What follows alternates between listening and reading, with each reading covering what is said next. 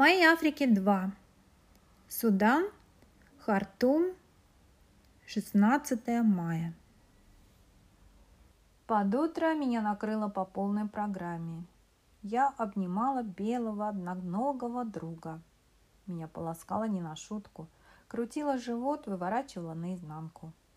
В голове я перебирала все возможные причины, как будто в этом таилось секретное лекарство – Вчерашние креветки – это первое.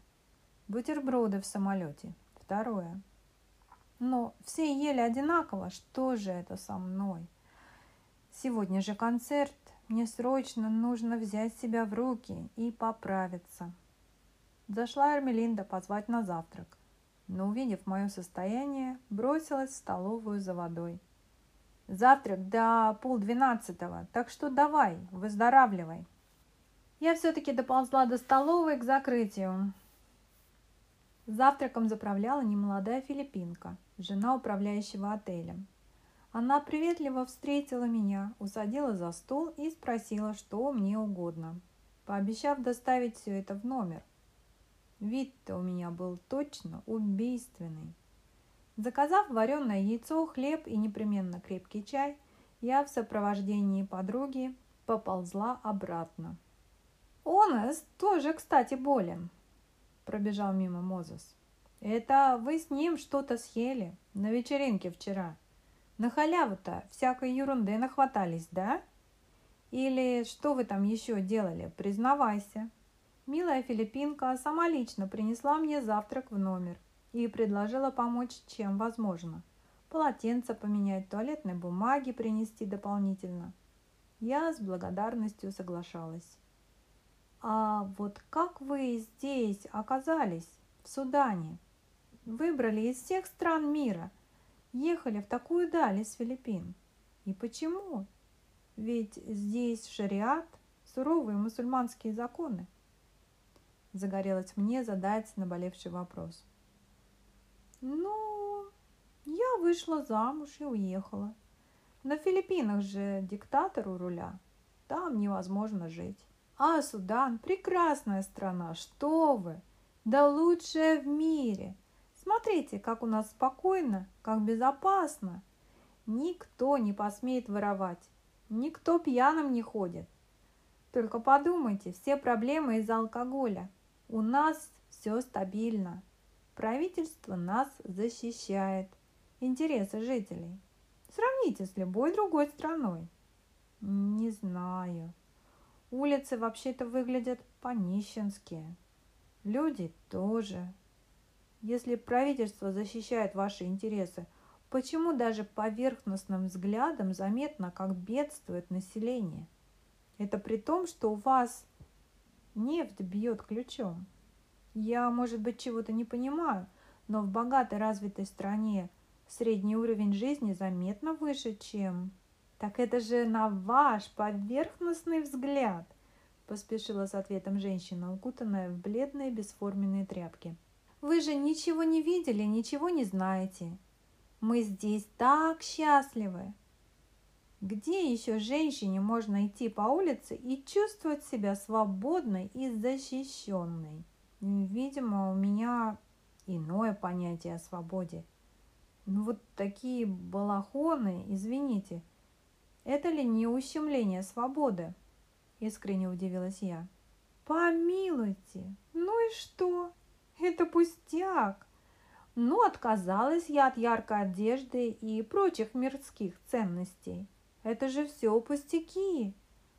А вот эта одежда меня как раз и защищает. Это подтверждает мое достоинство и веру, подчеркивает мою скромность и законопослушность. Этим я и сильна. Ко мне никто не посмеет подойти, причинить зло или оскорбить. Да, конечно, я понимаю, мы с моей подругой считаемся неверными, ведь так? Не совсем люди и не совсем женщины. Можно все что угодно с нами делать, и закон нас не защитит. Верно? Примерно так, с искренним сожалением вздохнула она. Я принесу бутылку воды, потом рассчитайтесь. Понятно? Мы не люди. Не люди! Вскочила Эрмелинда со стула, как только захлопнулась дверь. И камнями могут закидать. Бррр! Поежилась она. Бррр – это валюта Эфиопии. Мы рассмеялись, и я бросилась в ванную комнату на зов природы. Полусне я размышляла о далеких Филиппинах и филиппинцах, которые разлетелись по разным странам мира, где не просто приживались, но срастались с новой культурой, принимали новую, иную религию и искренне верили в свою счастливую звезду, избежав одного диктатора и бросаясь в объятия другого. В Намибии живет целая община католических монахинь. Многие из них филиппинки, так же, как наша новая знакомая. Они одеты в строгие темные одежды, с аккуратно покрытой головой, всегда доброжелательные и милые. Однажды, много лет назад, мне довелось выступать на религиозном праздновании самой большой в Намибии католической церкви имени Святой Марии. Меня пригласили сыграть несколько классических произведений и назначили репетицию с пианисткой. Я принесла несколько пьес на выбор и слегка опешила, когда в комнату вошла невысокая, немолодая монахиня и представилась. «Сестра Сесилия, я очень рада такой возможности играть с вами. Вы же из России, а мы на Филиппинах очень ценим русское искусство – я до того, как постриглась в монастырь, была концертирующей пианисткой. Вот это попробуем, хорошо? В числе отобранных ею нот, к моему удивлению, был вокалист Рахманинова. Ведь это довольно сложное произведение для фортепиано, а для концерта мы использовали орган. Я с трудом представляла, как оно может прозвучать, не будет ли это убийством Рахманинова как она, филиппинка, католичка, монахиня, чуждая русской культуре, так называемой загадочной русской душе, не испытавшая той боли, той любви, той трагедии, может перевоплотиться и передать в музыке страсть, муки любви, боли, счастье. Что же это будет? Похоронный марш? Религиозный гимн? Отбросив страхи в сторону, я решилась на эксперимент. Мы репетировали с пианино. Прочитали текст, отметили темп и динамические оттенки. На том и разошлись. Я сама чувствовала несостоятельность своего интеллекта понять текст музыки, доверяя чистой интуиции. Когда я задавала эти вопросы моим преподавателям в училище, то получала в ответ лишь «форте побольше», «здесь легато», «пропой», «здесь Пианиссимо. А что же за этим всем стоит? Вот здесь мне слышатся вздохи. Автор говорит, рассказывает душу. Здесь восторг любви. А может быть, просто летняя гроза и радость бытия безудержной силы природы. Нет, я не получила ни одного внятного совета. С тех пор я избегала притрагиваться к классике, осознавая, что говорю на языке ангелов, но смысла этих слов не понимаю. И никто не понимает. Просто имитация такая. Звучит, конечно, красиво, но бессмысленно. А может, так и надо? И при этом случается чудо? Мы лишь проводники этих божественных вибраций, и нам не обязательно знать, что все это значит, иначе волшебство исчезнет. И вот на концерте случилось чудо, которое я до сих пор не могу объяснить и которого мне с тех пор не пришлось испытывать. В самом начале церемонии мы с сестрой Сесилией сыграли легкие произведения.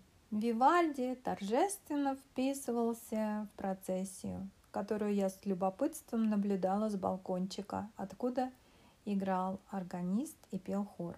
Настала очередь Рахманинова, как я поняла, в самый важный момент церемонии. Я волновалась, но с первой ноты мне показалось, что меня приподняли, и я зависла в воздухе. Я почувствовала, как невидимая сила управляет мной. Я слышала свой звук, сливающийся в звуках органа в одном едином потоке, будто снизошла благодать. И не было ни меня, ни Сесилии. Была только музыка, захватившая все существо и сознание. Мои пальцы двигались сами по себе. Красивый, чистый звук лился без особых усилий. Появлялись интонации, оттенки, каких я до того не замечала. Изменялся темп, краски, то яркие, то пастельные.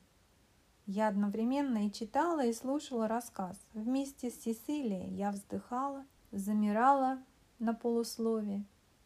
Возник образ девушки в светлом, Купола церкви, цветы, слезы, запах дождя.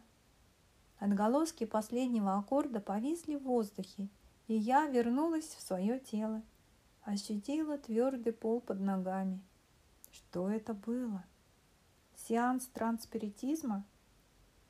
После мгновения тишины зал взорвался аплодисментами, что противоречило религиозному формату празднования. Сесилия улыбалась мне, и глаза ее, сквозь блеск слез, светились детской радостью и счастьем. И не было для меня родней человека и души в этом мире, чем этой строгой, сильной, но хрупкой женщины. Мне хотелось обнять всех и каждого в этом зале, в этом мире, подарить любовь которая разлилась и переполнила все мое существо. Я никогда больше не видела сестру Сесилию. Наши пути не пересекались с тех пор. Быть может, взрыв эмоций в тот момент был настолько велик, что пережить этот опыт еще раз Вселенная нам не позволила. Раздалось приглушенное дребезжание. Я и не заметила, что телефонный аппарат старого формата стоял на тумбочке. «Привет!» Это Борис из посольства. И извини, что без предупреждения звоню. Дельфина мне сообщила, что тебе нужна медицинская помощь. В чем проблема? Рассказывай, мы поможем. Едва собирая мысли в кучку, я объяснила ситуацию. Понял. У меня знакомая врач, я к ней сгоняю. И потом тебе завезу. Держись. Спасибо. Я положила трубку и отметила, что все это выглядит как-то подозрительно. Но не было сил даже думать. Через пару часов снова зазвонил телефон. «Привет! Это опять Борис. Врач выписала лекарства, но сейчас все аптеки закрыты. Если я что-то найду в аптечке у нас, я завезу. У тебя есть чистая вода? Пей как можно больше». А вообще ты как? Жива? Да-да, спасибо, Борис. Большое прибольшое. А только через час у нас начнется саундчек. Передайте тогда, пожалуйста, Дельфине. Саундчек казался изнурительной пыткой. На раскаленной крыше здания, где располагалась сцена, и хотя солнце клонилось к закату, жара стояла невыносимая. Особенно в моем состоянии и на голодный желудок. Я приняла таблетки, заботливо упакованные Борисом. И снова. Добавьте баса, уберите эхо. Побольше эха, открытого звука. Меньше баса, верхов добавьте. Уберите верхи. «Ты слышала, какая у нас сегодня форма?» Поймала меня Эрмелинда в коридоре. «В футболках Африка. Ты это можешь представить?» Это же для них здесь мы с тобой будем голыми. А ему по барабану. Неужели трудно было понять такую простую вещь? Что ж, значит, будем голышом. Но мы же на сцене, мы недосягаемые. Зал на крыше был заполнен до отказа. Люди сидели на лестнице и на всех трех этажах, а на первом – даже натянули экран и транслировали наш концерт с установленных камер. В первых рядах расположились Юрий, Пьер и другие официальные дипломатические работники, лица которых я узнавала со вчерашнего приема. Чудесным образом, невзирая на наши разногласия, на сцене мы сливались в единую волну, чувствовали друг друга, в любой момент подхватывали идеи и обменивались энергией. Нас вызывали дважды. На первом анкоре из зала на сцену выскочили молодые парни и принялись подпрыгивать в заразительном танце. На втором уже и мальчишки выплясывали, вертели сальто, как акробаты, а рядом со мной оказалась тоненькая девушка, замотанная в платок. Она робко улыбалась мне. Я одобрительно жестом пригласила ее танцевать вместе. Широко открытыми глазами она следила за моими движениями и сначала осторожно, затем все увереннее их повторяла. А во время моих соло на флейте она уже сама по себе грациозно кружилась в танце, светясь радостью. Платок сбился в сторону, высвободив растрепавшиеся волосы. Но девушка не замечала ничего. Возможно, она впервые была раскрепощена и свободна от законов, религии и предрассудков. Был ли то ее внутренний порыв или протест? Вызов патриархальным устоям. И чем может обернуться для этой смелой девушки ее солидарность с неверной мне мусульманкой, иностранкой? Я до конца не смогу оценить и понять глубины происходящего. Изменятся ли взгляды и ее будущее, и тех, кто наблюдал за ней? Станет ли то точкой отчета к открытию новых путей и возможностей, или последует наказание? Для меня самой то был момент, ради которого не напрасно казались все тяготы наших приключений. Этот концерт неожиданно стал главным концертом всего турне. Люди долго не расходились, толпились вокруг сцены, поздравляли, благодарили, зачем-то брали автографы. Я специально оставалась на виду, поджидая знакомую моей подруги из Намибии – которой я через всю Африку везла письмецо «Привет» и крошечную посылочку. Не знаю ни имени адресата, ни того, как она выглядит. Вроде место встречи изменить нельзя. Она сама должна была меня отыскать. «Привет!» Вместо знакомой ко мне подошел высокий человек и представился на чистом русском языке. «Я Мустафа, русский негр, парень из Африки, парень темнокожий. «Ай-яй-яй-яй-яй-яй, убили!» Вдруг запел он известные отрывки из песен прошлых лет. «Ой, не могу поверить! Как же это?» «Да так, я барабанщик, учился в Москве, в Гнесинке. Мне очень понравился ваш концерт. Спасибо!» Судан – страна сюрпризов. Но пока я не устала удивляться. «Ай-яй-яй-яй-яй-яй, убили!» – подхватила я. Так я выступал с Кармен, Богданом Титамиром и другими командами. Ну, помнишь, ходил далеко, не нашел Вуман. «Женщина моя мечта», — продолжила я, ниоткуда возникшую в голове сто лет назад забытую забавную мелодию. «Ходи налево, ага, ходи направо, ага, ага», — запели мы вместе. Люди постепенно расходились. Я все так же стояла рядом со сценой, а мой контакт так и не появился.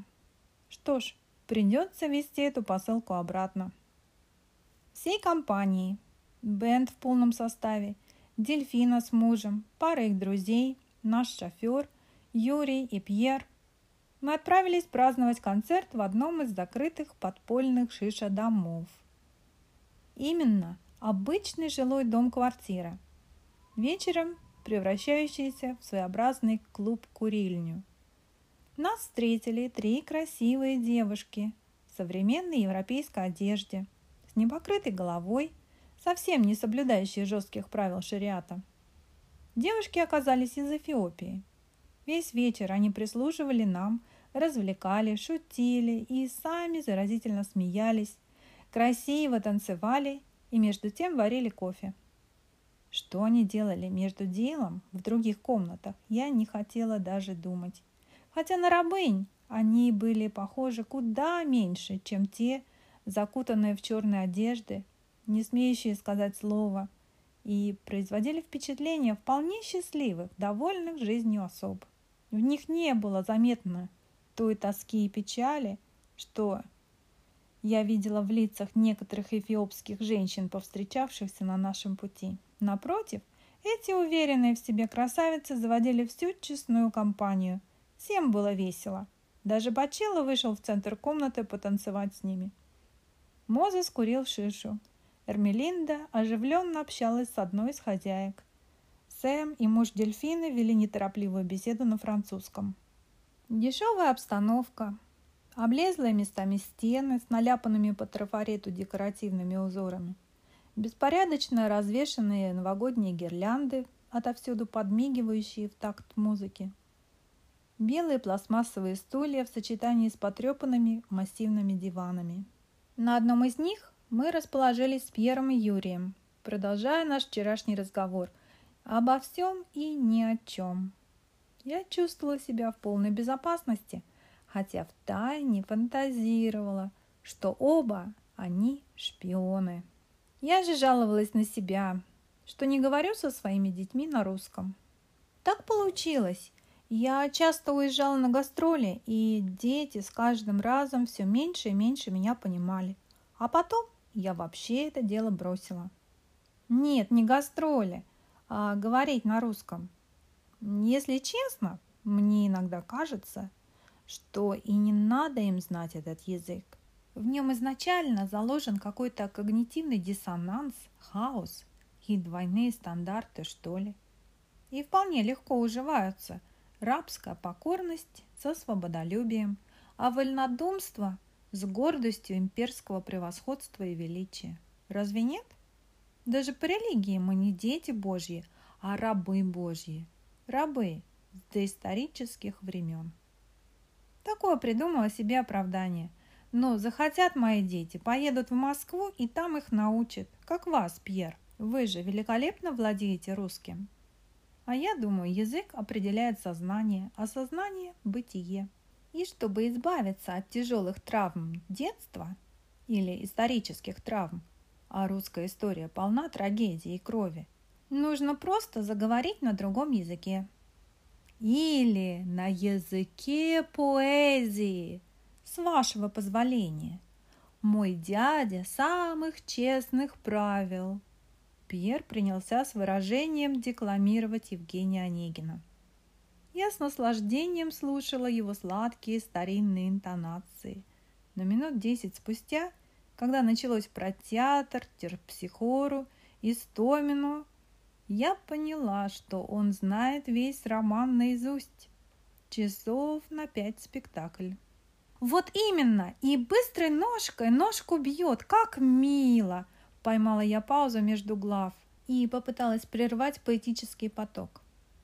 В том же Онегине автор сетует, что сочинял поэму с помощью академического словаря – и панталоны, фраг, жилет. Всех этих слов на русском нет. Так, быть может, русский язык и русская культура очень молода и находится на уровне развития ребенка или юного возвышенного подростка. Мы так любим поэзию, стишки, сказки, слова, слова, слова, играть в слова. И за игрой мы теряем смысл этих слов. Так увлекаемся звуками. А, вот кстати, как раз звуки, знаете ли, для ваших детишек, поспешил Пьер снова продекламировать. Жили-были три китайца.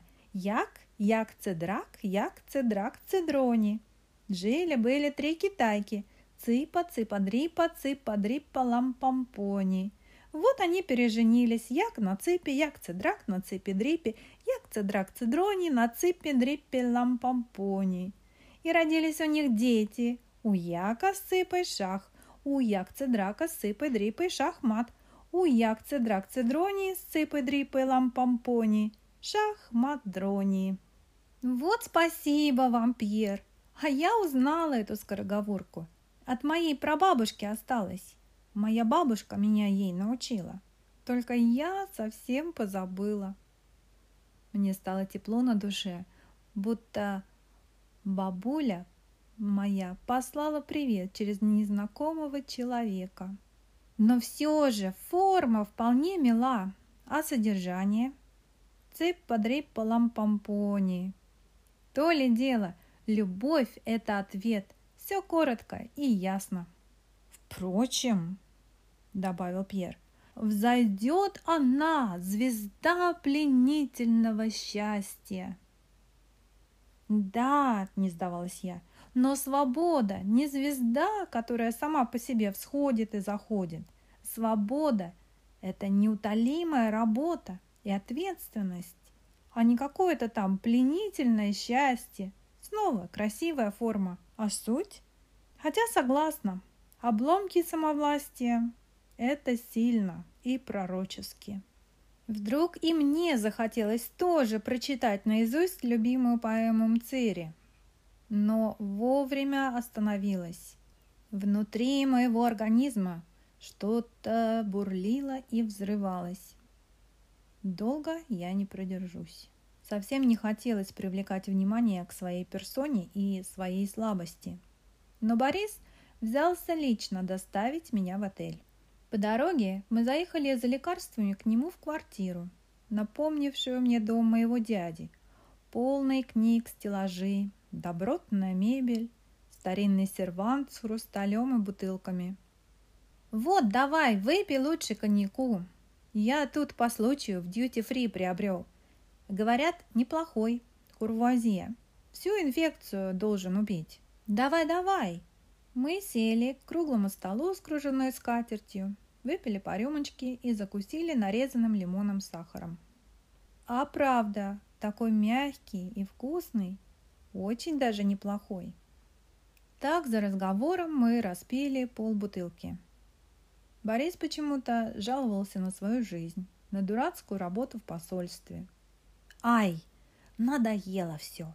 Брошу. Вон, пойду в барабанщики», я же семилетку в музыкальной закончил. А чё?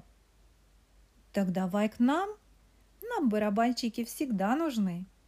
Вокруг да около он критиковал российскую политику, правительство, на ходу подливая очередную рюмку. Я же не теряла бдительности. Наоборот, вдруг полностью протрезвела. Голова моя была кристально чиста. Я не поддавалась ни на какие провокации, ни вокруг, ни около и на все забеги и посылы только ахала и удивленно хлопала глазами. «Да вы что? Я и не знала, не догадывалась даже». Притом оставалась на чисто нейтральной территории, не проявляя ни положительного, ни отрицательного отношения к властям. А вот какие сейчас книжки популярны? Я же столько лет прожила в пустыне, совсем не в курсе дел. Что вы мне посоветуете почитать? Короче, вовсю валяла дурочку. На всякий случай. О себе я рассказывала также немногословно, без подробностей. Я не верила ни секунды, что он якобы не имеет ни малейшего представления, кто я, откуда, что здесь делаю и что делала до того. Возможно ли это в наше время интернета и тесной связи всех посольских?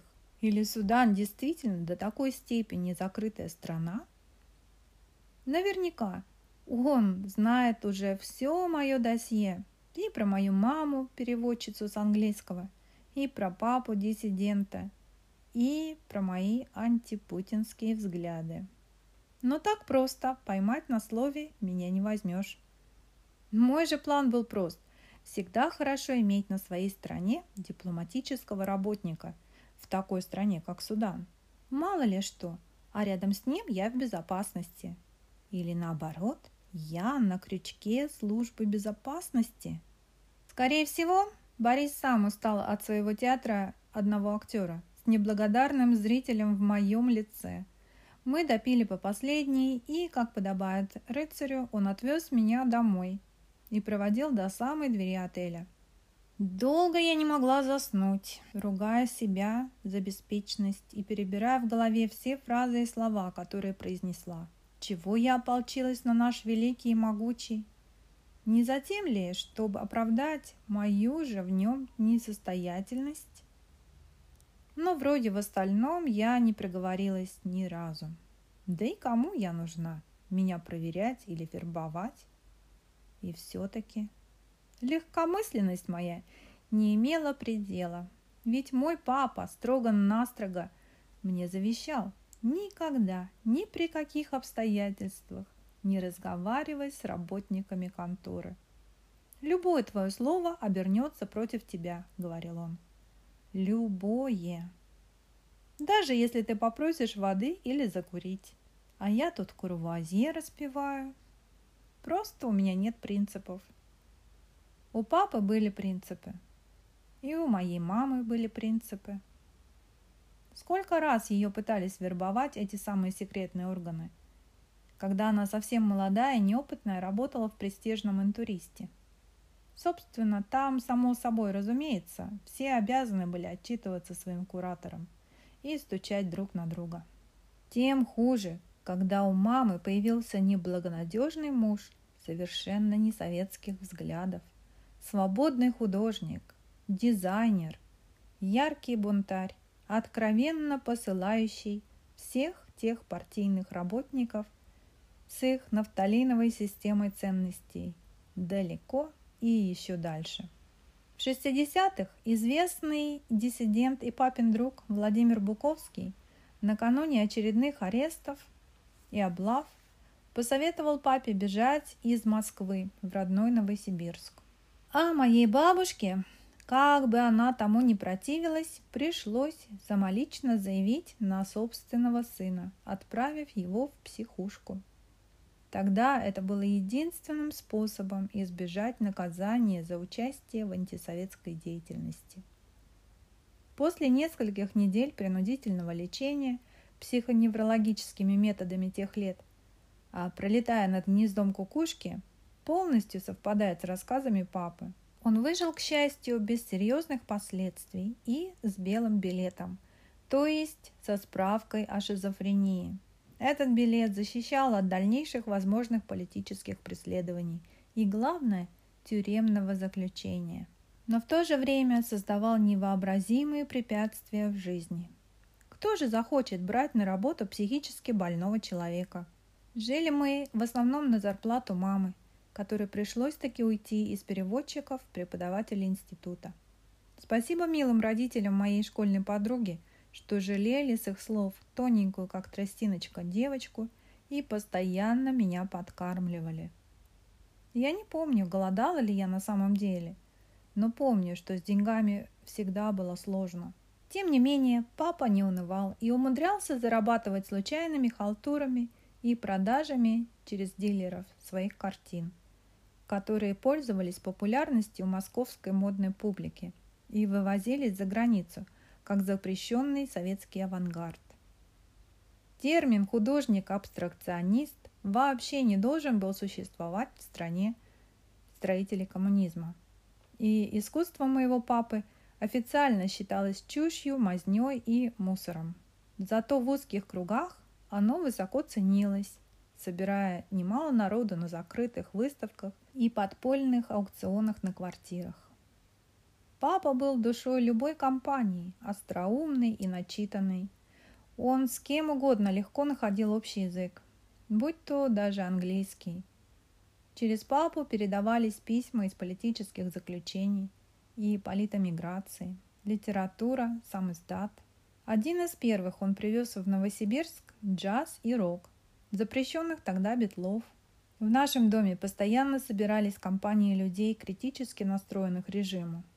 Слушали радио «Свобода» с дикими помехами, через глушилки, но они ловили каждое слово из свободного мира, читали вслух отрывки из запрещенных книг, обменивались философскими мыслями и анекдотами про Брежнева.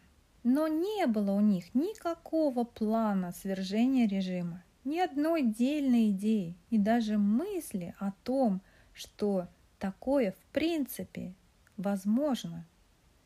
Хотя сами их разговоры и эта деятельность считалась подрывом социалистического строя. И каждый раз после таких вечеринок на кухне за чаем мама и папа пытались догадаться и вычислить, кто из пришедших окажется доносчиком или осведомителем службы безопасности. Ведь то было в порядке вещей. Однажды общество диссидентов получило письмо от Эдуарда Лимонова о том, как несправедлива и неказиста жизнь советского артиста за границей. Ведь там приходится бороться за свое существование, выживать и отстаивать свой талант.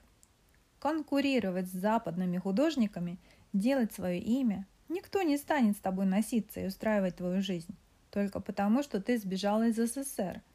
И в целом капитализм не ответ. И с тем же звериным оскалом встречает он человека творчества. Кто платит, тот и заказывает музыку. И из одного рабства ты попадаешь в другое. Продаешь себя на рынке потребителей. Деньги, деньги, деньги. Деньги правят миром. Думаю, то письмо подорвало надежды многих, кто надеялся вырваться на так называемую свободу. Если бы они знали, что речь шла о жизни и смерти. В 80-х противостояние миров достигло нового накала – Ставки повысились. Необходимо было расчистить пространство от неугодных и опасных элементов общества. И в удушающих судорогах и конвульсиях агонии предвидящего свой конец режима погибли те, кто устоял и не смирился. Герои и яркие личности. Упавший, сдувшийся бунтарь – лучший трофей для любой политической власти. А вот не сдавшийся – хорош лишь в мертвом виде. Нет человека, нет проблемы. И как бонус – урок остальным сочувствующим. После первого покушения папа выжил и не сломался. Напротив, смеялся в лицо системы. Продолжал без стеснений и извинений вслух произносить трецкие высказывания, высмеивать правительство – той вереницей поспешных смен генеральных секретарей ЦК КПСС. С его слов в точности по сценарию Салтыкова-Щедрина «История одного города». Не испугался или не понял серьезности ситуации. Да кому я нужен, чтобы за мной следить или меня убивать? Беспечно рассуждал он и по-прежнему являлся центром антисоветских настроений и собирал вокруг себя свободомыслящих людей, так жизнь любил, что часто шел по краю, написал о нем его друг. Второй ошибки режим не допустил и не промахнулся. По злой иронии замаскировав убийство под суицид.